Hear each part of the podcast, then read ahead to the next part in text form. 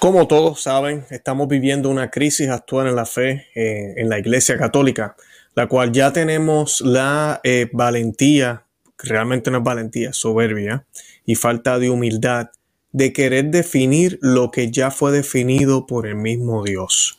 ¿Y de qué les estoy hablando? Les estoy hablando de una noticia que ya tiene una semana, pero que es bien importante que la toquemos porque eh, atenta contra los ah, fundamentos de la sociedad los fundamentos de la familia, eh, tenta contra el plan de Dios para la humanidad. Y estoy hablando del nuevo director del Instituto eh, Pontificio eh, Matrimonial, Juan Pablo II, que sugirió que la iglesia debe cambiar su definición de familia. Este es el monseñor Philip Bourdain, Bourdaine, y él afirmó que los teólogos no pueden seguir afirmando con certeza sobre la familia, que no pueden tener certeza sobre la familia cuando vemos las transformaciones que están sufriendo hoy. Y ustedes saben a qué se refiere, qué transformaciones son, ¿verdad? El tipo, todos los tipos de familia que tenemos ahora, los 25 mil géneros. Así que eh, es triste ver cómo un líder como este está hablando de esta aberración. Ahora, esta persona está, es la cabeza importante de este instituto, empezó hace poco, voy a estar dando detalles sobre eso hizo ese comentario, se está hablando de redefinir, de, de, abrir la puerta para que no haya una definición clara. ¿Cuál es la definición clara? Bueno, la que nos da la Biblia, que hombre y mujer fuimos creados. Así que de eso es lo que voy a estar hablando hoy. Vamos a hablar de esta noticia. Voy a darles un poco más detalles de qué realmente fue lo que dijo este monseñor y el ataque a la doctrina católica, por qué Roma no dice nada. Y vamos a ver los textos bíblicos para que entendamos por qué creemos lo que creemos.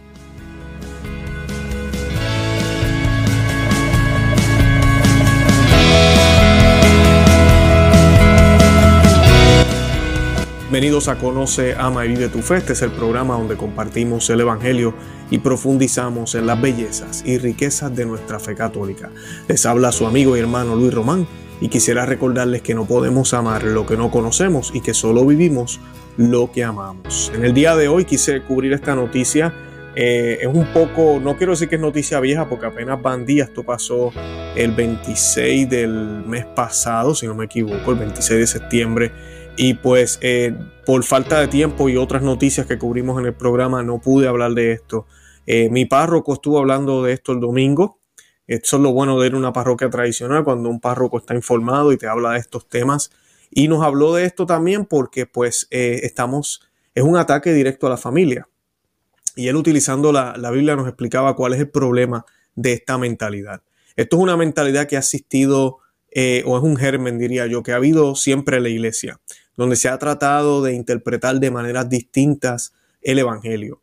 Y la iglesia, como siempre ha sido eh, eh, guardiana o protectora de la tradición, pues siempre ha defendido lo que siempre la, Biblia dijo, lo que los apóstoles creían y lo que nuestro Señor Jesucristo nos enseñó y nos mostró. Y pues eh, ese germen siempre ha estado ahí. Ahora, el problema que estamos teniendo ahora es que tenemos una gran mayoría de líderes y no tan solo líderes, sino líderes en sillas importantes, incluyendo la de San Pedro, eh, permitiendo este tipo de debate, hablando de este tipo de nuevos temas, definiciones, eh, de una manera distinta, eh, porque como ahora el Espíritu Santo tiene que ser libre y ahora vivimos una iglesia sinodal, pues todo esto es permitido. Y es un ataque directo a lo que la iglesia siempre ha enseñado. La sociedad va hacia un debacle, eso no lo podemos dudar. Y uno de los fundamentos importantes de una sociedad son las familias. Y el, y el, objetivo de la familia, del matrimonio, la palabra matrimonio viene de mater, matrimonio es dar a luz, crear vida, mantener la sociedad. Por eso el matrimonio es entre un hombre y una mujer. Y pues eh, lamentablemente estamos viendo ya líderes en la iglesia que, que en vez de ser la iglesia sal y luz para el mundo, ellos creen que nosotros tenemos que adaptarnos al mundo. Eso es lo que, lo que este señor eh, está diciendo. Y pues antes de comenzar eh, con todo el tema, yo quiero que hagamos un Ave María. Lo vamos a hacer en el nombre del Padre y del Hijo y del Espíritu Santo. Amén. Ave María, gracia plena, Dominus tecum, benedicta tu in mulieribus et benedictus frutus ventris tui, Jesús. Santa María, Mater Dei, ora pro nobis peccatoribus, nunc et hora mortis nostre. Amén. Gloria Patri, Filio, Spiritus Santo, sicut erat in principio, nunc et semper, et in saecula saeculorum. Amén. In nomine Patris, et Filii, Spiritus Sancti. Amén. Bueno, bendito sea Dios. Y comenzamos. El director Monseñor Philip Bourdain afirma que los teólogos no pueden seguir afirmando certezas sobre la familia cuando vemos las transformaciones que está sufriendo hoy. Entonces, miren, miren, miren la loquera de este señor, ese, ese comentario. Si yo sé que esta pareja es blanca, eh, sabemos que es blanca porque pues, se puede ver que es blanca, ¿verdad? Sentido común, ley natural me dice que es blanca. Pero no tan solo eso, Dios en la persona de Cristo, en su palabra infalible, porque Dios, si es que creo que es Dios, eh, me dijo que era blanca. No tan solo eso, los testigos que estuvieron en ese momento, cuando nuestro Dios hecho hombre hizo esa declaración, lo escribieron. Esa enseñanza se ha ido transmitiendo por dos mil años, lo cual de ella han salido múltiples documentos los cuales han sido compartidos, han sido eh, publicados, han sido estudiados por grandes santos y doctores de la iglesia. No tan solo eso, hay dogmas y doctrinas sobre, sobre esta doctrina de la pared, ¿verdad? Que es blanca. Eh, de momento, ya han pasado dos mil años y el mundo ha decidido eh, decir que la pared ya no es blanca, porque cuando hay más claridad se ve un poco más brillante, cuando la luz está apagada, pareciera que es negra. Así que podemos decir que la pared es multicolor. Y han comenzado a hablar de esto y han creado su, propio, eh, su propia teología o documentación sobre la pared. ¿Qué, hace, qué, hace, ¿Qué se supone que tenga que hacer la iglesia sobre la pared? La iglesia tiene que aclarar, corregir, defender lo que, lo que es la pared blanca y explicar por qué pareciera que a veces es negra o porque la luz está apagada. Eso no cambia la pared, ni podemos permitir que cambiemos la definición de la pared. Aunque parezca correcta esa definición, aunque, aunque parezca tener sentido esa definición. Y lo mismo está sucediendo con las relaciones eh, matrimoniales.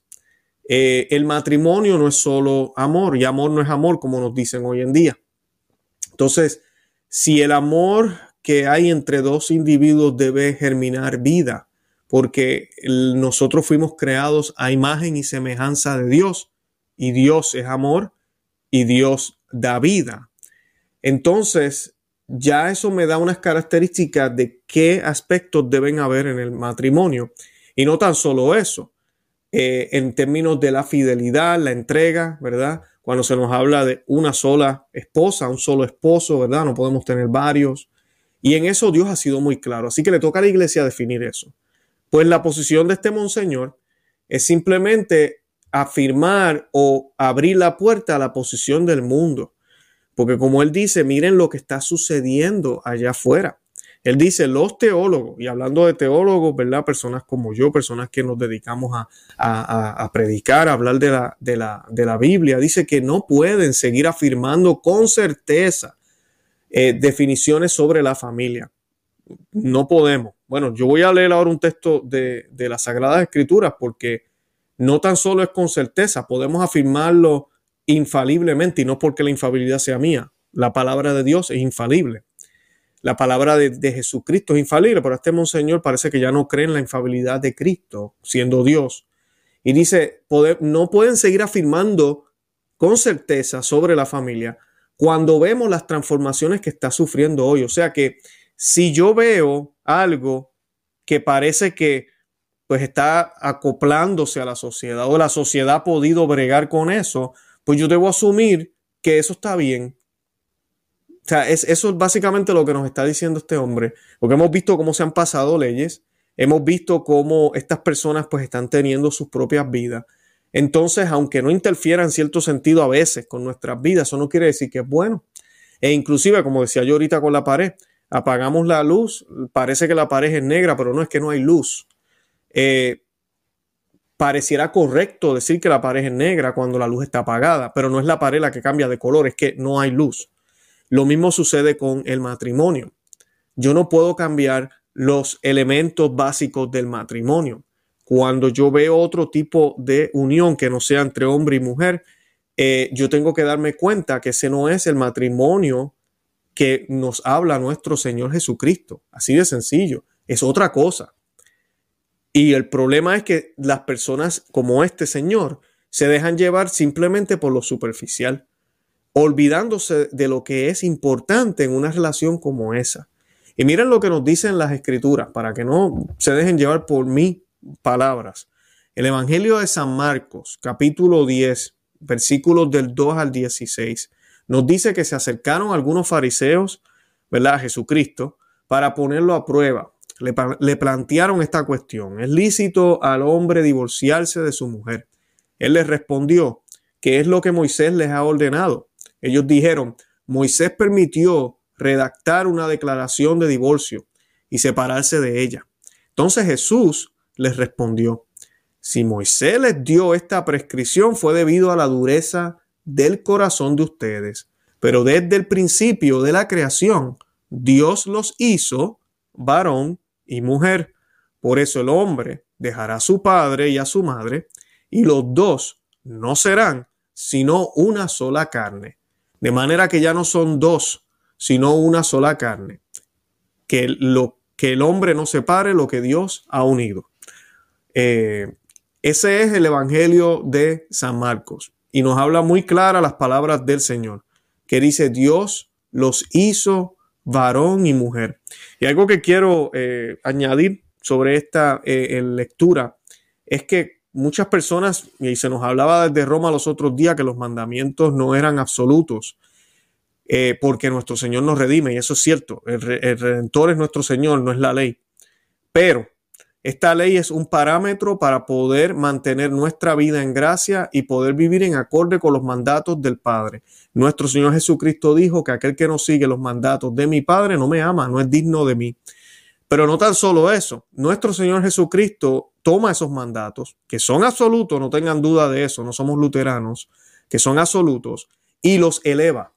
Los eleva a una posición eh, de, sacramental, que es lo que está sucediendo en esta lectura. Él le da un sentido sacramental, pero también los eleva a, una, a un compromiso aún mayor, porque ahora es Dios quien se hace hombre y entrega su vida. Ya Él prácticamente lo ha dado todo por nosotros.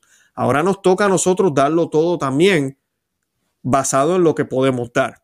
Y una de las cosas que Él nos pide es que nos mantengamos con una sola mujer o con un solo hombre, si usted, si ¿verdad? las damas, eh, es, así él lo coloca. E inclusive ellos le dicen, Moisés nos permitió hacer una declaración de divorcio y Moisés no cometió un error al hacer eso, para nada. Moisés estaba sentado en la cátedra, eh, en la silla de Moisés, la cátedra de Moisés, como le llaman mucho y como le llama la, la Sagrada Escritura, que luego es la cátedra de San Pedro, y tenía la autoridad para tratar de traer a las personas al Señor, a Dios, pero por la dureza de corazón que tenían, Él les permitió hacer eso.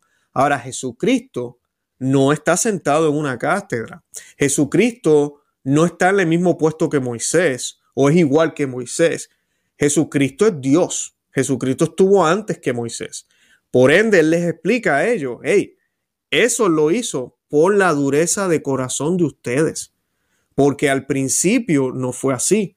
Al principio los hizo hombre y mujer y el, y el, y, el hombre no puede separarse de, de, su esposa, ni la esposa puede separarse del hombre. Le da ese verdadero sentido. Ahora, los hizo varón y mujer. ¿Por qué los hizo varón y mujer?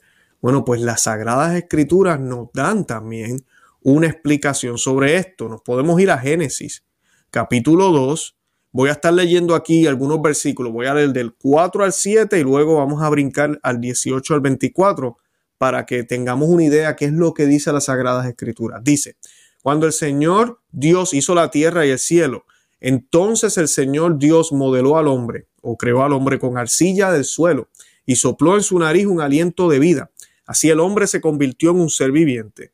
Después dijo el Señor Dios, no conviene que el hombre esté solo voy a hacerle una ayuda adecuada. Entonces el Señor Dios modeló o creó con arcilla del suelo a todos los animales del campo y a todos los pájaros del cielo y los presentó al hombre para ver qué nombre les, les pondría, porque cada ser viviente debía tener el nombre que le pusiera el hombre. El hombre puso un nombre a todos los animales domésticos, a todas las aves del cielo, a todos los animales del campo, pero entre ellos no encontró la ayuda adecuada. Bien importante lo que voy a mencionar aquí, nuestro Dios no crea cosas por crear. Todo lo que pasa en nuestras vidas, yo se los he dicho muchísimas veces a ustedes, no es coincidencia, todo tiene un sentido y tiene un fin. Ah, inclusive los científicos, eso es una cosa que pueden probar. Eh, siempre hay causa y efecto, ¿verdad? Tiene que haber un fin y, y esa causa se dirige hacia algo y sucede por una razón. Siempre hay un fin. Y eso es exactamente lo que estamos viendo aquí. No fue que Dios estaba aburrido, dijo, voy a crear varios animales o voy a crear varias criaturas. Las creó para que estuvieran al servicio del hombre. Y el hombre le colocó nombre a cada criatura. ¿Por qué? Porque Él es el, Señor de la tierra, básicamente, de, este lugar eh, que Dios le está dando. Y Él tiene autoridad sobre todo ser viviente. Y es bien importante eso, hoy en día que se nos habla tanto de esta ecología descontrolada, como si nosotros le debiéramos rendir pleitesía a lo creado, eh, eso no es correcto. Y aquí la Biblia nos lo está dando a entender. Somos responsables de lo que hagamos, claro que sí, pero nosotros somos seres humanos creados a imagen de Dios la naturaleza nos sirve a nosotros. Nosotros no le servimos a la naturaleza. Bien importante eso. Ahora, el hombre le puso, después que le colocó nombre a todo, continúa aquí eh, el versículo, dice, dice que no encontró la ayuda adecuada. Entonces el Señor, Dios, hizo caer sobre el hombre un profundo sueño y cuando éste se durmió, tomó una de sus costillas y cerró con carne el lugar vacío. Luego con la costilla que había sacado del hombre, el Señor Dios formó una mujer y se la presentó al hombre. El hombre exclamó, esta sí que es hueso de mis huesos y carne de mi carne. Se llamará mujer. Me gusta más otras traducciones que dice se llamará varona. Y continúo, porque ha sido sacada del hombre. Por eso el hombre deja, deja a su padre y a su madre, se une a su mujer y los dos llegan a ser una sola carne. O sea que estamos viendo aquí que el que las palabras de Cristo textualmente son las palabras del libro de Génesis. Eso es lo que él está citando. Y esto es al principio, ¿verdad? Y sabemos que la Biblia es infalible. No podemos tener duda inclusive con estos relatos. El Papa Pío II en una de sus encíclicas habla de esto y habla de cómo los católicos estamos obligados a creer que el ser humano, nuestro el género humano proviene de una pareja y esa pareja es Adán y Eva. No, esto no es la historia de una, de una de las parejas, como a veces se nos quiere hablar, o de ese gran pueblo. Entonces, pues, eh, en, el libro de Génesis se nos habla de Adán y Eva. No, el género humano proviene de una pareja, de una pareja que, fue la primera pareja creada por Dios. Bien importante eso, eso es enseñanza católica. Eh, y tenemos que tener mucho cuidado con las malas interpretaciones y loqueras que escuchamos por ahí. ¿Qué pasa? El, el hombre dice que necesitaba ayuda. La pregunta que nos debemos hacer, y esto eh, el párroco de mi iglesia lo preguntaba, ¿qué ayuda necesitaba el hombre? El hombre está en, en el jardín del Edén, como, le, como dice las Sagradas Escrituras, está en un lugar perfecto. Acuérdense, no han pecado todavía. El mundo es perfecto. Todo está al servicio de Adán. ¿Con qué necesita ayuda? Bueno, pues la ayuda que necesita es para poder multiplicarse, para poder ser eh, para poder eh, procrear. Esa es la ayuda que necesita. Y es un trabajo de los dos, no es un trabajo de uno solo, pero él necesita una ayuda adecuada.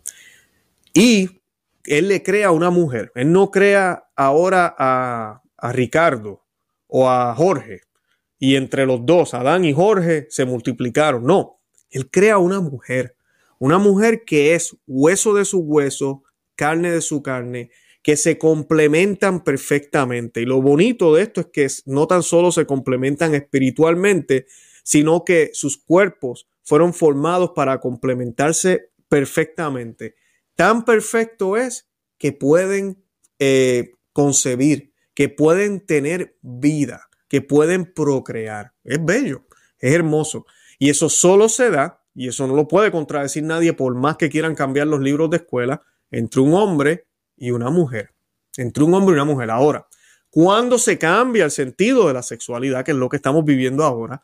¿Cuándo se cambia el sentido de lo que es amor? El amor no es solo sentirme bien, el amor no es que me siento bien cuando estoy contigo, el amor no es solo el que disfruto tu compañía, todo eso sí, claro, es parte de, son beneficios de esas relaciones que tenemos y es bonito, pero ese no es el fin. Ahorita estábamos hablando del fin, el fin es mucho más. Y el fin, Jesucristo inclusive nos lo dice, que quien ama es, realmente está dispuesto a entregar su vida por el otro. Y en el matrimonio eso es lo que hacemos. Yo dejo de ser yo, mi esposa deja de ser ella, o usted, mujer, dama, deja de ser usted y su esposo también, para transformarse en algo nuevo, algo distinto, algo diferente. Eso solo se puede dar entre el hombre y la mujer. Algunos dirán, no, se puede hacer entre hombre y hombre, mujer y mujer.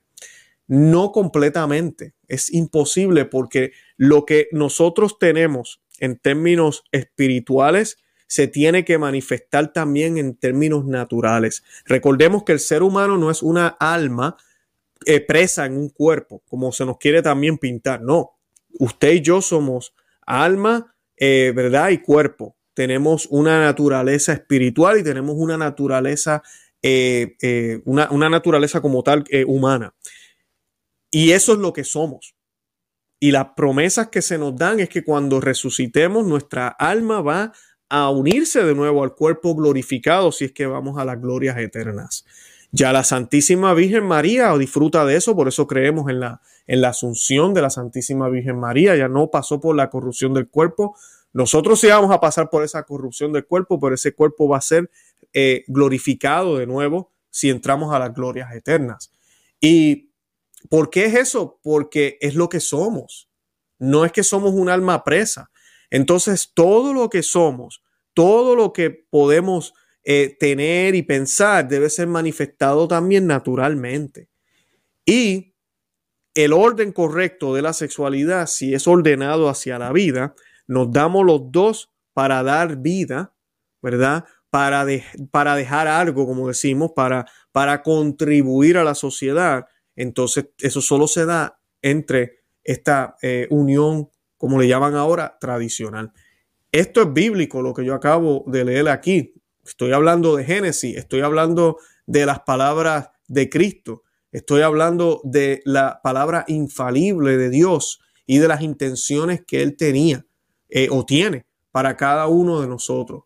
Pero para este señor que lo acaban, acaba de comenzar como como el, la persona que, que es la cabeza de este instituto pontificio Juan Pablo II, que es un instituto para matrimonio y la familia, dice que los teólogos no pueden seguir afirmando certezas sobre la familia. ¿Cómo que no podemos? Acabo de leer dos textos de la Biblia y puedo buscar muchos más, donde se afirma que es una familia y para qué existe la familia. No es solo para hacernos, qué sé yo, ricos o no morirnos solos o yo no sé qué otras cosas, no. O, una familia no es cinco o cuatro personas que viven en un mismo techo. Mucho más que eso, hay una relación de sangre, hay una relación eh, de amor también, claro que sí, pero hay una relación natural entre esos miembros de la familia. Eh, él dice, y es triste esto, porque él ha afirmado, no es la primera vez que afirma cosas como esta, en a principios del año pasado, déjenme mostrarles aquí que él dijo, este señor, el Philip Bourdain, eh, que es monseñor, él había sido el rector del Instituto Católico de París.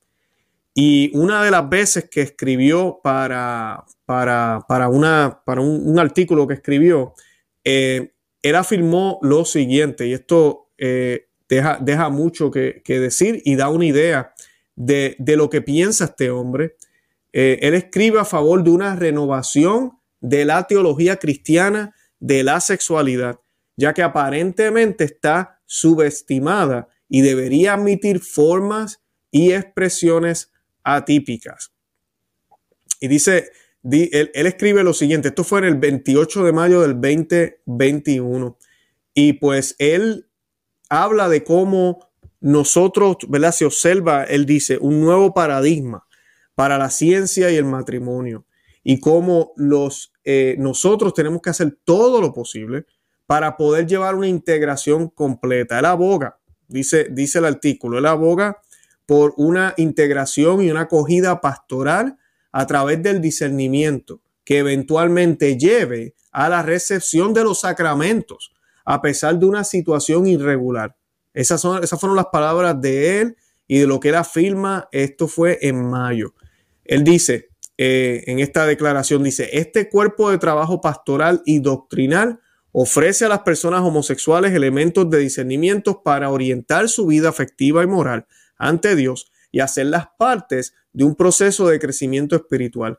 En el contexto, un cambio de vida no es un requisito previo. O sea que ya, ya básicamente no hay que, pues no hay que, no hay que convertirse. Lo que hay que buscar es cómo adaptamos a la gente del mundo a la iglesia para que pertenezcan al club, porque esa es la forma en que ellos lo ven. Ellos lo ven como un club. Entonces tú tienes una sociedad que es la realidad, estamos en una crisis horrible, donde una sociedad que no es cristiana, eso es algo que nosotros tenemos que aceptar. Ya no vivimos en una sociedad cristiana. Yo cuando pequeño recuerdo haber escuchado a, mis padres y algunos adultos, e inclusive yo tenía la impresión de que la mayoría de la gente era cristiana, que todo el mundo creía en Jesús, que en Navidades todos celebrábamos el nacimiento del niño Dios.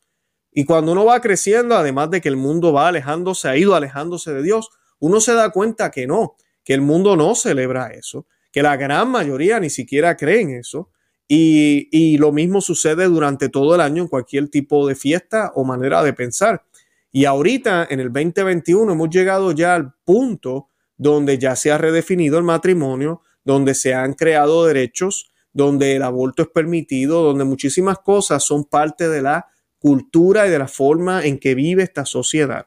Por ende, lo que nosotros creemos y lo que se creía antes es anticuado, es un obstáculo, es un problema estos hombres, este monseñor, son unos cobardes y también tal vez ni siquiera creen, yo creo que ni siquiera creen en lo que enseña la Iglesia Católica. Son unos, eh, son unos apóstatas, unos herejes, unas personas que han decidido eh, creer su propia teología.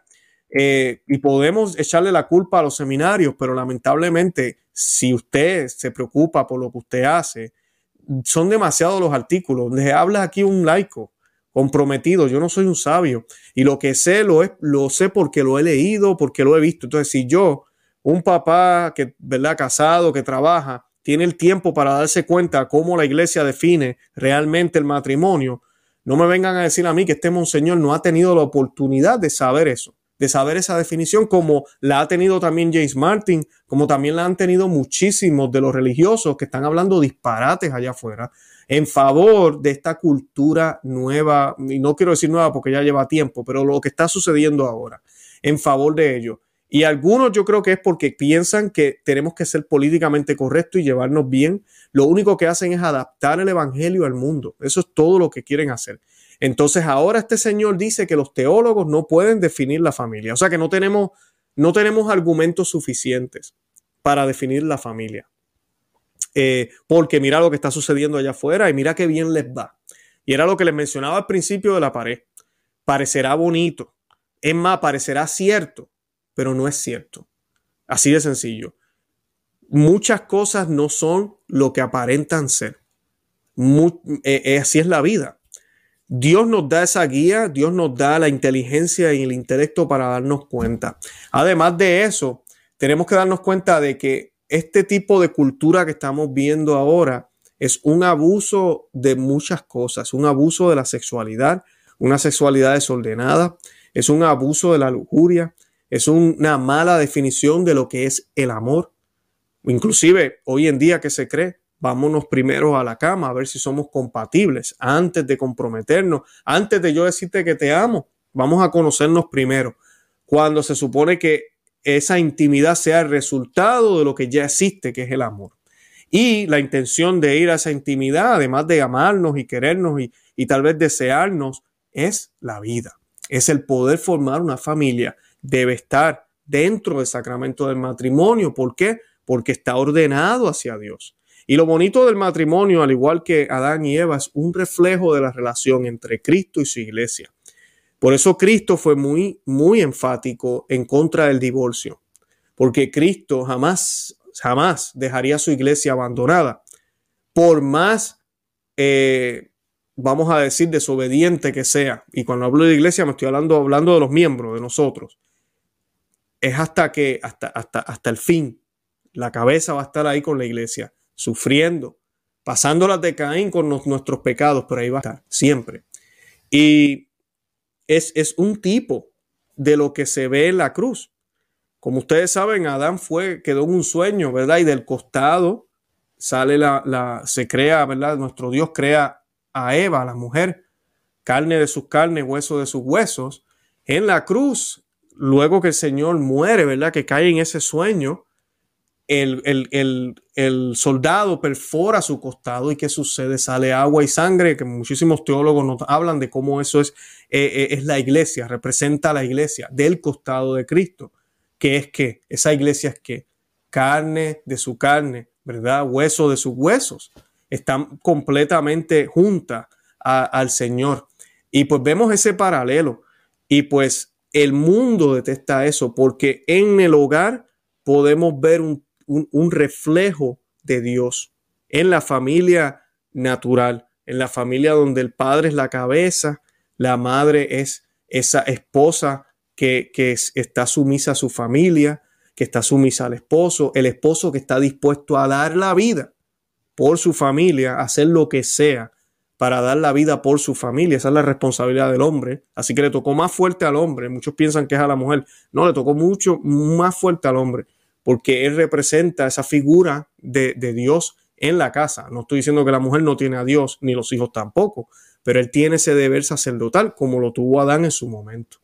Y así, así es todo eso representado y eso es lo que quiere destruir el mundo.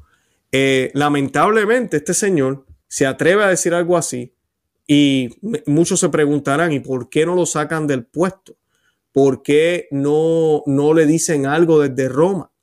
¿Por qué no, no, no lo critican o le dicen, hey, tiene que retractarse? Porque lamentablemente estamos en una iglesia que está permitiendo cualquier tipo de ideas y debates.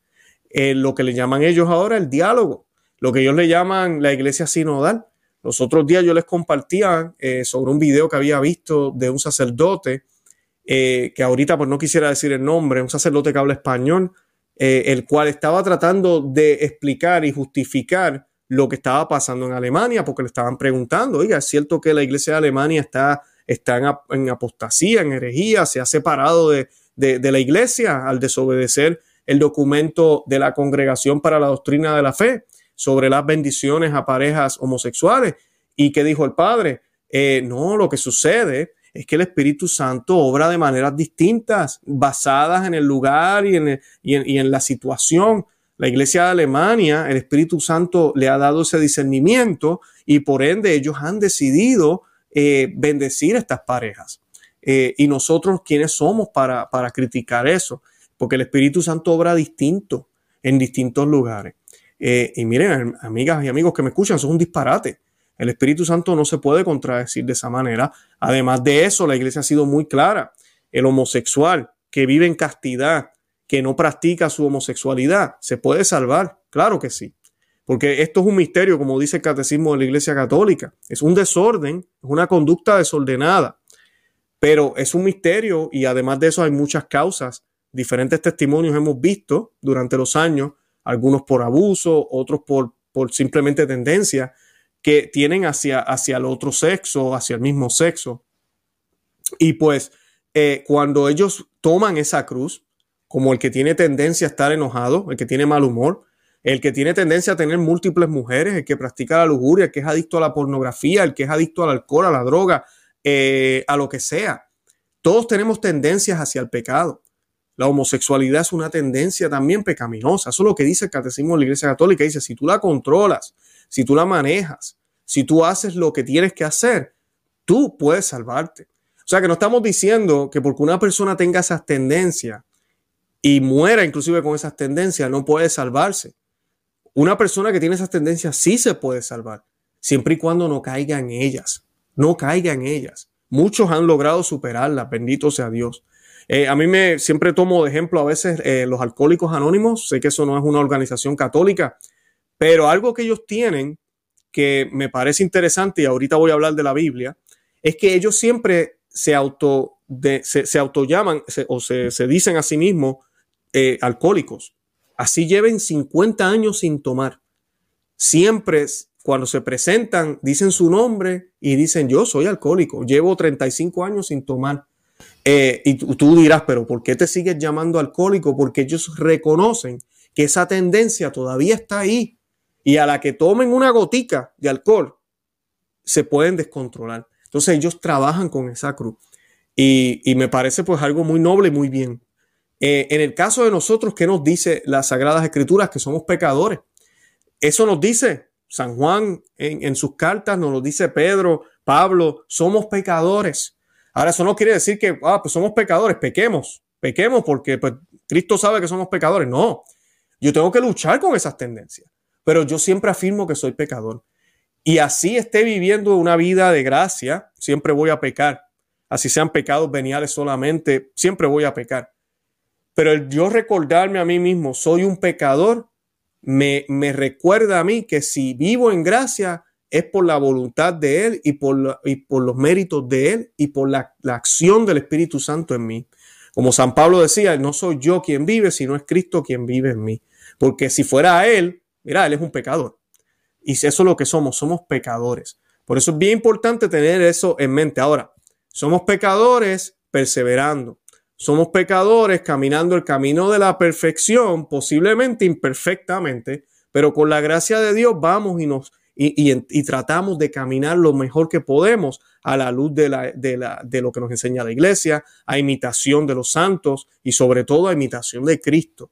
Así es que lo hacemos, pero nos seguimos llamando pecadores porque tenemos unas tendencias hacia el pecado y nos reconocemos de esa manera y entendemos la necesidad de estar arraigados a Cristo y a sus sacramentos y escuchar sus mandatos. Entonces, esa es la diferencia.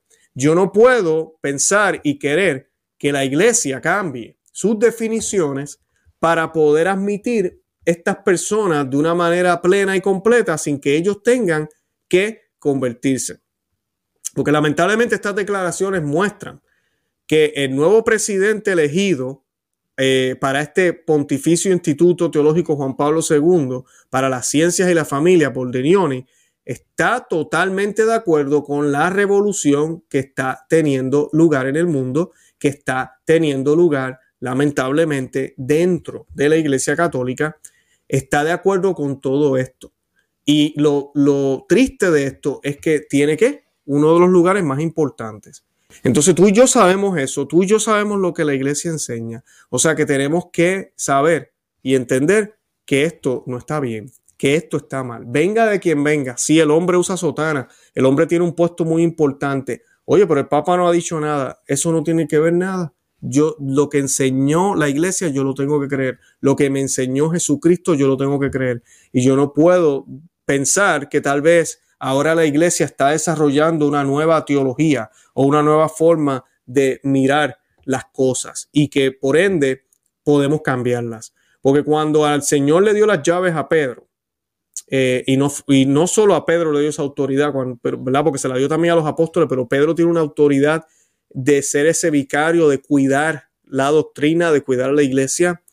No era que si Pedro se le ocurría decir que que la Virgen tuvo más hijos, así no fuera cierto, Dios está allá arriba y dice, ah, espérate, Él tiene las llaves, lo que Él diga yo lo tengo que hacer. No es así que funciona. Dios está por encima de la iglesia, no nos olvidemos de eso. La iglesia le debe obediencia a Dios, le debe obediencia a Cristo. La iglesia es ese misterio, ese sacramento, esa, esa, ese eh, instrumento visible que nos dejó Jesucristo. Porque sí, la iglesia fue fundada por Jesucristo y está en la Biblia fundada por Jesucristo. Y esa iglesia está ahí para podernos acercar a Él. Ahora, la iglesia tiene miembros humanos. Son eh, vasijas frágiles. Así le llama San Pablo. Y eso muestra que si la iglesia todavía existe es por la gracia de Dios. Porque estos eh, vasijas frágiles que somos y que han sido, han fallado muchísimo. Y estoy hablando de los sacerdotes, obispos, cardenales y papas pero también los laicos hemos fallado muchísimo. Entonces yo no sigo hombres, yo sigo a Cristo. con la iglesia, a través de la iglesia, porque tú y yo no, estamos siendo llamados solos, estamos siendo llamados en comunidad, como pueblo. Y, el, y ese pueblo es la iglesia católica, el pueblo de Dios. Entonces, esa es parte de la cruz que nos toca vivir, es parte de esa cruz que tenemos que pasar. Y tenemos que estar en la iglesia, no podemos tener duda de eso, pero tenemos que discernir de esos falsos pastores y no pensar que porque tienen autoridad de la iglesia cambió la doctrina. Si se dijo antes que el matrimonio es entre hombre y mujer y se dijo ayer, se debe decir hoy y se debe decir mañana. Eso no va a cambiar. Eh, porque la realidad no puede cambiar. Por más que nosotros firmemos papeles, hagamos acuerdos, digamos declaraciones, Dios está por encima de la iglesia y las cosas siguen igual. Y lo triste de esto son todas las almas que se van a perder por esta falsa teología y todas las cosas que se dicen mal, que las personas se siguen confundiendo. La, Virgen de Fátima en su tercer, decimos tercer mensaje, pero es un solo mensaje, la tercera parte, eh, hablaba de esto, hablaba de toda la crisis que va a haber en la iglesia. Y, es, y en el primer eh, visión que vieron los pastorcitos, eh, Son Lucía, Jacinta y Francisco, ¿qué vieron? Vieron almas que iban al infierno y parecían como, como, como, eh, como nieve que caía. Eran muchísimas. Y lo triste de esto es que muchas de las almas que van a ir al infierno es porque no tuvieron la oportunidad de que alguien le dijera que estaban mal. Así de sencillo. Porque no por, la ignorancia no es excusa. Así de sencillo también. No nos olvidemos de eso. Somos responsables de saber. Entonces estos malos pastores están desviando miles de almas al infierno y tenemos que denunciarlo. Por eso yo lo hago aquí en el canal. Lo hago para que veamos qué es lo que la iglesia enseña, qué es lo que Cristo enseña y para que ojalá, y, me han escrito algunos homosexuales, eh, se den cuenta y vean de que sí, mira, hay salida, Cristo te ama, las puertas de la iglesia están abiertas y como se le pide a todo el mundo que está en la iglesia, Abandona al hombre viejo, abandona ese ser viejo. Tienes que renacer de nuevo. Vístete de esa vestimenta nueva. Renueva tu mente, nos dice las Sagradas Escrituras. Esto aplica para todos. Conviértete. Vete y no peques más, nos dijo Jesucristo. A todos. A todos. Es exactamente lo mismo que se le exige a ellos. Es exactamente lo mismo. Entonces, cuando veamos este tipo de comentarios, eh, no pensemos que la iglesia ha cambiado la doctrina para nada, sino que oremos por este hombre, oremos por el Papa que está muy callado cuando en este tipo de cosas debería hablar, debería afirmar, debería reafirmar la fe, debería darle una llamadita a este hombre y decirle, saber, hey, cuidado con lo que estás diciendo, esos comentarios no son correctos, confunden, no digas eso, pero eso no está pasando y sabemos que no va a pasar. Así que eh, esa es la situación. Bueno, yo los invito a que se suscriban al canal, conoce, ama y Vive tu Fe aquí en YouTube. También estamos en Perspectiva Católica con Luis Román. Eh, ese es el segundo canal que tenemos también en YouTube para los que no sabían. Además de eso, también estamos en todos los medios sociales, Facebook, Instagram y Twitter. Y tenemos un grupo o un ejército de cristeros eh, donde tenemos eh, contenido exclusivo para ustedes. El que quiera accesar ese contenido simplemente tiene que darle clic al enlace que estoy colocando en la descripción de este programa. También tenemos un botón que dice Join eh, los que me están viendo por YouTube, conoce a Vive tu Fe, ahí dice, le dan clic a ese botón y podrán ver la información. Los que ya nos apoyan por Patreon ya tienen acceso también a este contenido. Eh, además de eso, también tenemos un blog para los que no sabían. Conoce, ama y vive tu fe.com. Yo coloqué un artículo los otros días de por sí sobre este tema. Así que si lo quieren leer, está ahí en conoce, ama y vive tu fe.com. Eh, usualmente yo comparto esos enlaces en, en, las redes sociales, en Facebook y en otras, para que los puedan eh, ver y así no, no, perderse el aprendizaje que siempre tenemos eh, que ofrecerle para ustedes. De verdad que los amamos en el amor de Cristo. Oren por mí, yo estaré orando por ustedes. Y Santa María, ora pro nobis. Que Dios me los bendiga.